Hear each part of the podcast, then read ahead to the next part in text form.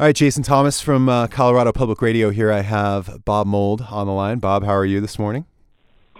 Doing good, Jason. How are you? Great, great. Um, I, I you've lived in so many different places. I, it's tough to keep track. I mean, I, I heard it was Berlin recently. Where are you right now? Uh, back in San Francisco. Uh, I went over to Berlin in 2016 and spent three and a half years living over there. Had a wonderful time and uh, came back to the states at the end of last year to get ready for some touring and to prepare for the recording of what became Blue Hearts, the album.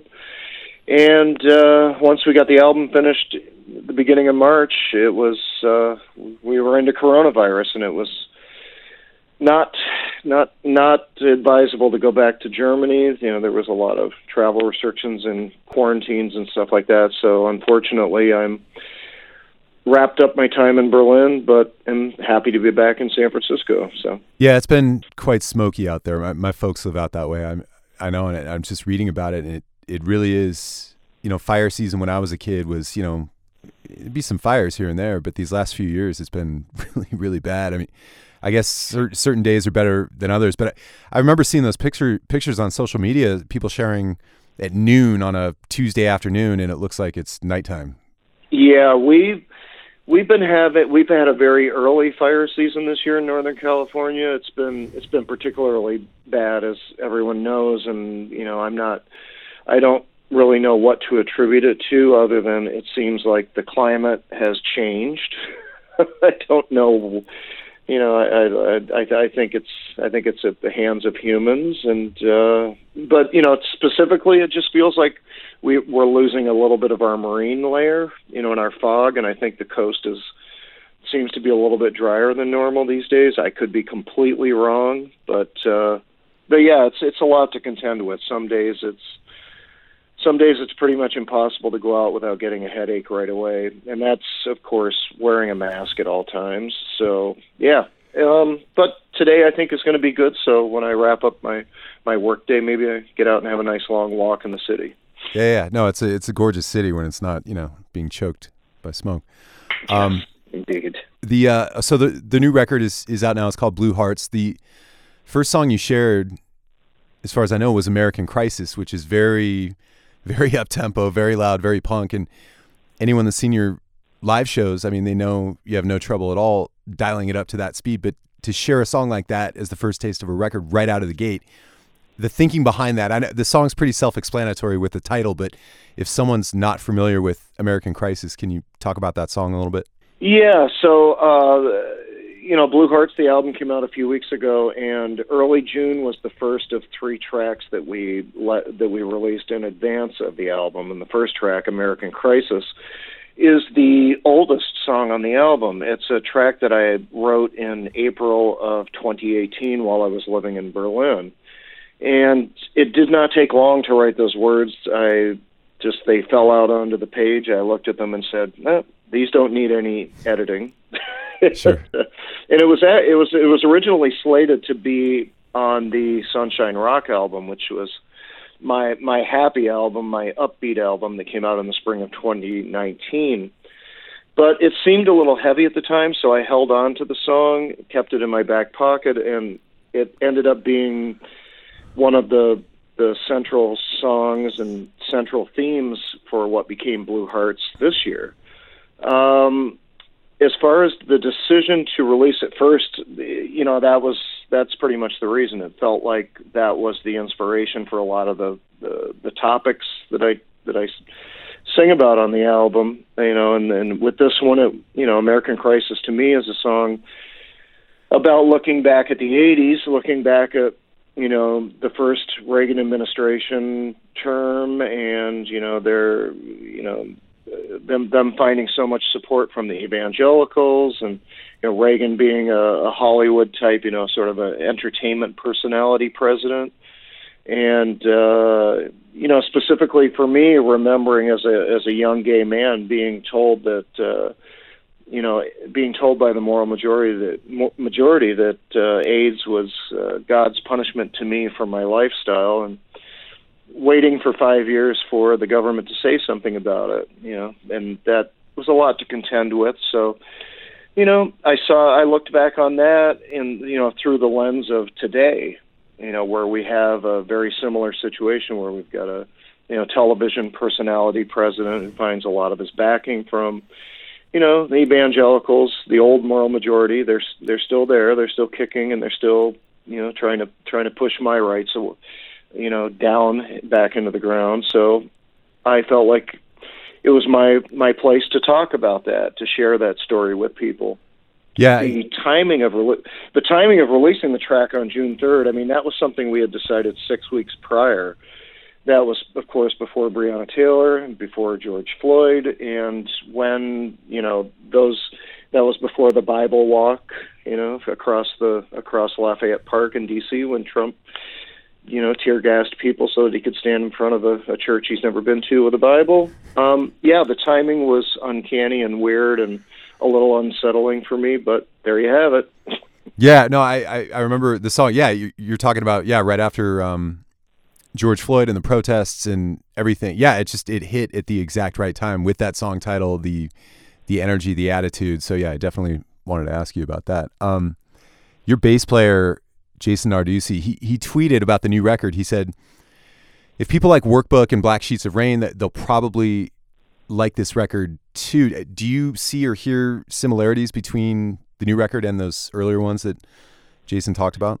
Um, well, I think Black Sheets of Rain being, you know, in 1990, it was, you know, I touched on topics, you know, about, you know, with climate change at the time and things like that, but I think the spirit of the record, to me, goes back even further. I think it goes. But I think it again when I took that look back towards the early '80s. You know, to to to look at who I was as a 22 year old, you know, gay kid, sort of confused about my sexual identity. You know, certain certainly understanding I was gay, but not having an affinity with the community, and and being in this band Husker Du, it was, you know, I mean, it was just that that was my consideration when when going into you know making this record you know. And uh it's funny because Jason and John and I always talked about making sort of a a flat out punk record which I think parts of this record are. I think there's other parts that are that are that are that are melodic and and a little more measured and you know a little more personal. But uh yeah it's a little bit like black sheets. I think some people have mentioned the the sugar album beaster that came out in 93 1993 that there's you know similarities there, and you know it's it's it's an angry record at times. So I, I can I can see I can see some of those comparisons being you know, being being valid. But you know again, it's it's a record that you know first and foremost speaks to a lot of the problems that we as a country are facing right now.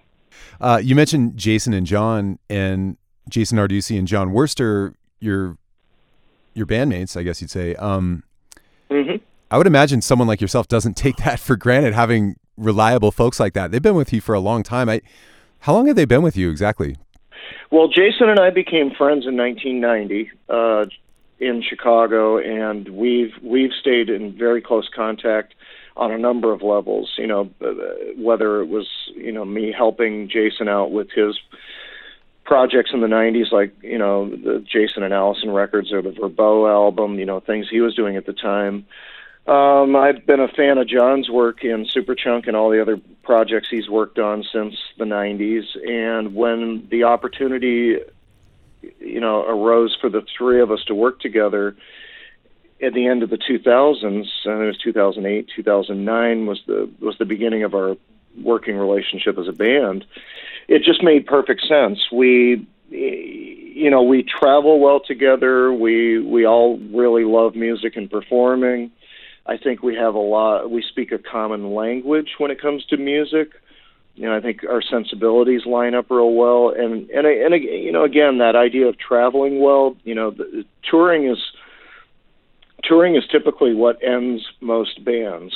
Something sure. happens on the road, or you know, and we've been really lucky that you know we we get on great and we're very respectful of, of each other's space when we're on the road. And yeah i mean we're we're you know we're we're older than most bands you know and, and just in chronological age. And we've been doing this our whole lives and we we take it very seriously and very respectful of the of the of the music and of the of the art form. And you know, it's just, it's just stuff like that, you know, that, that that keeps it going and keeps it exciting, and and you know, we we get together to make records, we get together to tour, so we're not a day in day out living in the band together 24/7 or in a group house living together 24/7. So we we have lives away from this, and we really value the time that we have when we get together to make music.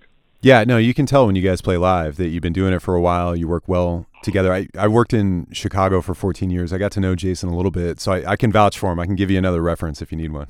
but um, excellent, excellent. Yeah, he's a he's a good he's a good follow on Twitter. He tweeted this a few days ago before the record came out. He said. Uh, Years ago, Jon Wurster and I formed a band with Bob Mould. We had a meeting after the first practice. John and I were so impressed with Bob's voice, songs, and guitar playing that we decided to call the band Bob Mould. So there you go. But, uh, Jason and John both on, on Twitter are pretty are pretty pretty great to read. So yeah, for sure. Split split single band if you want to follow Jason. But um, he did mention uh, those records, those workbook and Black Sheets of Rain that I brought up. And I was listening to some of your older records last night. I, I did spend a little bit of time with Modulate, and as someone that likes both rock and electronic music, I, I can totally understand why someone would play around with their sound like that. Um, going back to that one, the reception that record received, I what was it like, and, and how do you feel about that record now? I think Pete, Modulate was an album that came out in 2002. Uh, the album before that, The Last Dog and Pony Show, came out in 1998. I had been playing rock guitar and living in the van, living the rock life for 20 years. And again, as a as a gay man, I wanted to, you know, take a turn away from those 20 years and I wanted to spend more time in New York City. I wanted to spend more time with the community. I just wanted to, you know, change things up. And, you know, the soundtrack of, of New York at that time was club music and dance music and the vocoder and all those things. And, you know, I threw myself, you know, in earnest into all of that. Uh, I think it confounded a lot of my longtime fans because there weren't a lot of guitars on the record. Um, so you know, I get I get that. Uh, you know, I think it'll be curious now with the uh, with the Distortion box set coming up on the 23rd of October, which is a 24 CD you know reissue of all my work from from uh, workbook in 1989 through Sunshine Rock last year. I'll be curious to see how those records are received the second time around because in 2002 there wasn't as much crossover between guitar music and electronic music as there has been since. You know, that was right as Postal Service was starting. I think that was right as bands like, you know, Notwist or Styrofoam or Lali Puna, you know, that, you know, a lot of the the European indie rock that had electronic elements was, that was just being recognized in the U.S. So, um, yeah, those were those were early tries at making that kind of music. Um, you know, I think the compositions are really good sonically. Yeah, I mean they could always be. You know, all of my records could be better sonically. It's just the nature of the nature of making work. Um, you know, after that, when I was living in D.C. from 2003 to 2009, is when I started DJing a lot with my friend Rich Morel, who was a you know a big name in electronic music, and uh, we started a party called Blow Off, and you know, 11 years of DJing all over the world with that party was a, was a great experience. So it was it was not uh, it was not just a hobby; it was something I took seriously. So I'll, I'll be curious to see how people respond uh, to the to the reissues. Yeah, spending spending time around DJs and nightclubs and, and people that really know their dance records. I mean, that's a whole other world, like you were talking about. And I've spent a little time in places like that, in, in clubs like that, and you know, when it, I don't know, when that world hits people at the right time in their life, it, it can definitely affect them greatly. I guess, as you would know from your time in nightclubs and as a DJ, I, as someone that that's DJed and been on stage, um, I'd, I'd have to ask what what's more fun? What what's more of a high? Seeing a crowd react to your guitar and your words, or playing a record that makes the dance floor explode? Um, I love them both, and they're and they are very they they have similarities, but the big the biggest differences to me is you know as a you know singer songwriter guitarist I'm I'm responsible for all the you know all the content of the message and you know, when you're playing in a band, you write a set list and you sort of have a general game plan when you take the stage. And you know, short of a short of a calamity, uh, when you're in a band, you typically stick to your set list and you stick to what you do as a band. So it's a little more predetermined. Uh, as a DJ, uh, it, it was a crazy feeling when Blow Off started to get really big and we were, you know, DJing for, you know, thousands of people. It, uh, it was wild to look out and see this enormous floor covered with, you know, men having you know this community experience you know watching people watching people fall in love watching people fall out of love watching you know just watching the celebration of music. And as a DJ you had you know I found I had more flexibility. If I was going into a going into a night with a with a mindset like I really want to educate people to this kind of progressive house tonight and after five minutes, it's if it's not working, I've got to quickly change on the fly and do something that will get people re-engaged. So I, that's a long answer to to a simple question, but it's uh, yeah. I think with DJ, you really have to read the audience a little bit more, whereas with a you know singer songwriter mode, you're standing and delivering a you know sort of a, sort of a set message. So those are the biggest differences to me but DJing, what I what I found, I, I really learned a lot about sequencing and the flow from song to song across an evening, and that's uh, you know it, it was a little different, a different skill set that I that I was able to hone with with DJing. So I like them both. So a question, um, kind of related to modulate that I brought up a few minutes ago. I'm I'm really fascinated when bands you know throw curveballs and make left turns. Um, the Neil Young record Trans like pops into my head right away. Maybe Satanic Majesties from the Stones or that Metallica Lou Reed record, stuff like that, where it gets a reaction. Some people hate it, some people love it. Um, maybe they become a little more, I don't know, well received over time. But balancing expectations, keeping existing fans happy while satisfying your own creativity. I mean, that's something that a lot of artists, I'm sure, have thought about over the years. Do you do you maybe earn more freedom from your fans the longer you're around? Is that something you've ever paid any attention to? Um, I, I'm I'm very aware of what of what the expectations are. Um, again, I think having you know a first band like Husker Du, which made a pretty strong impression on people, and you know then having a record like Workbook, and you know then the Sugar albums. I mean, yeah, there's a template there, and people have you know, this vision of what I should what I should do or what I do best, and you know that's yeah that that approach is definitely a, a bread and butter approach, I guess, for lack of a better term. It's it's what I started with, and it's probably where you know what I'll end with, and along the way, you know, I hope that I built up a little bit of trust and a little bit of goodwill with the audience to to experiment with things. But you know, when it comes to the creative side, uh, so many things influence the work. You know, what is my what is my health like? Where am I living? Who am I around? What am I listening to? What what what's catching my fancy? What's the political climate? There's all, all of these environmental factors that go into beginning the creative process, which starts with ideas and workshopping and writing and keeping notes and just you know, as I like to call it, you know, I'm the guy with the with the with the bucket, and whenever it rains, I go outside and I catch the water, and I'll figure out what to do with the water later. You know, that's the editing process, I guess, or the the structural process of writing. So those are two different. You know, there's the inspirational part, and then there's the the work part, and somewhere in there.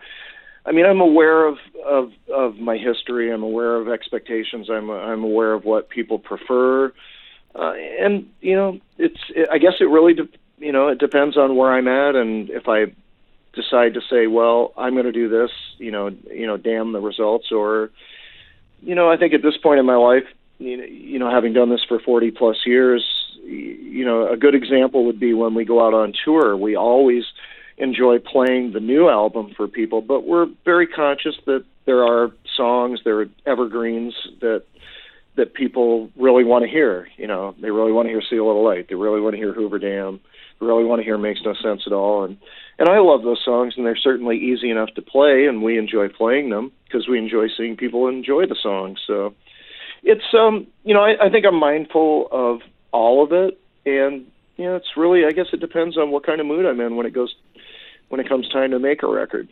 Yeah, you mentioned Husker Du. Um, the way the records have been received over time, especially Zen Arcade. Now, I remember hearing about that record when I was younger. It's kind of at the time it was regarded, and it still is, as a must-own classic. All these years later, and when that record came out in 1984, I don't know how to say this, but how did that record fit into the world of rock music at the time? Did you have any idea it would be as flu- as influential as it was in the coming years?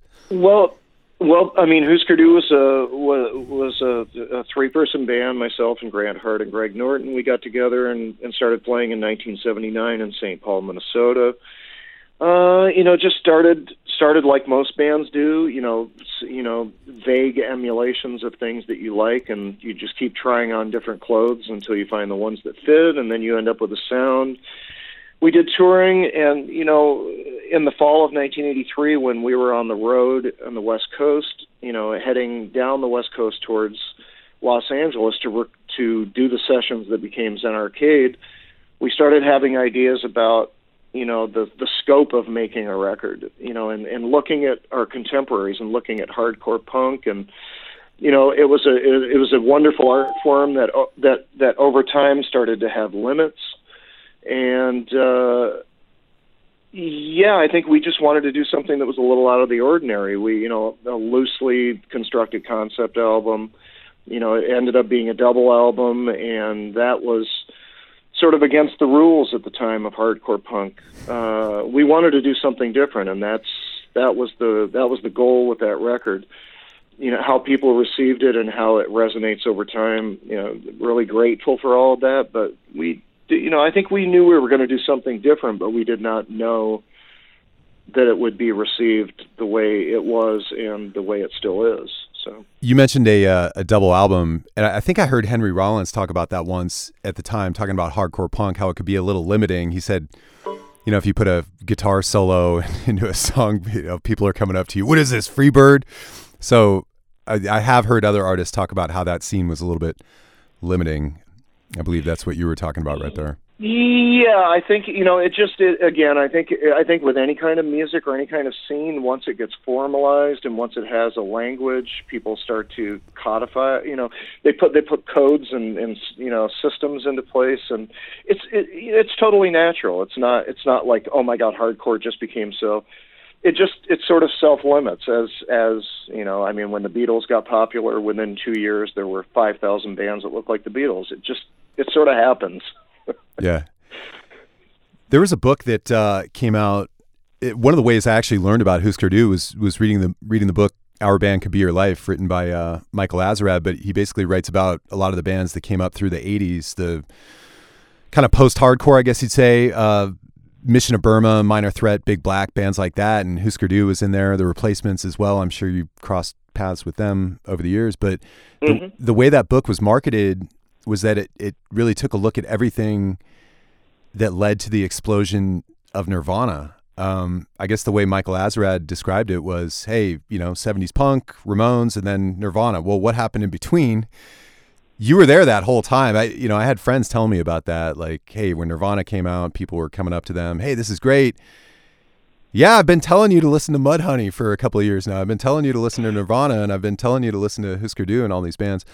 I think I read that you were approach to produce Nevermind. Is that true? Yep, there was uh, there was demo tapes floating around. Teen Spirit was not on the demo tapes, but most of the rest of what became Nevermind was was circulated. And at the time, I was working with a management company that was close to Gary Gersh, who was the A&R person at Geffen for Nirvana, or at least the project manager. And yeah, I was on the short list of potential producers and that went to Butch Vig, and I am thrilled that it went to Butch Vig because I had I had anything to do with the record, I don't know if it would have been quite as you know groundbreaking or earth shaking or life changing as as what Butch conjured for them. So yeah, all's well that ends well on that. I guess they well, after that, I mean, they did go back. The next one was a little more punk, a little more, I don't know, abrasive, I guess you'd say, when they worked with Steve Albini. But um, it's it's kind of fun trying to picture what that record would have sounded like with uh, with Bob Mould behind the glass. Um, just you know, you know, another another just like a, a quick uh, sort of a quick footnote to all of that. The first time that Butch Vig and I sat together at a console to record a band would have been at Smart Studio in I think 1983 and 1984.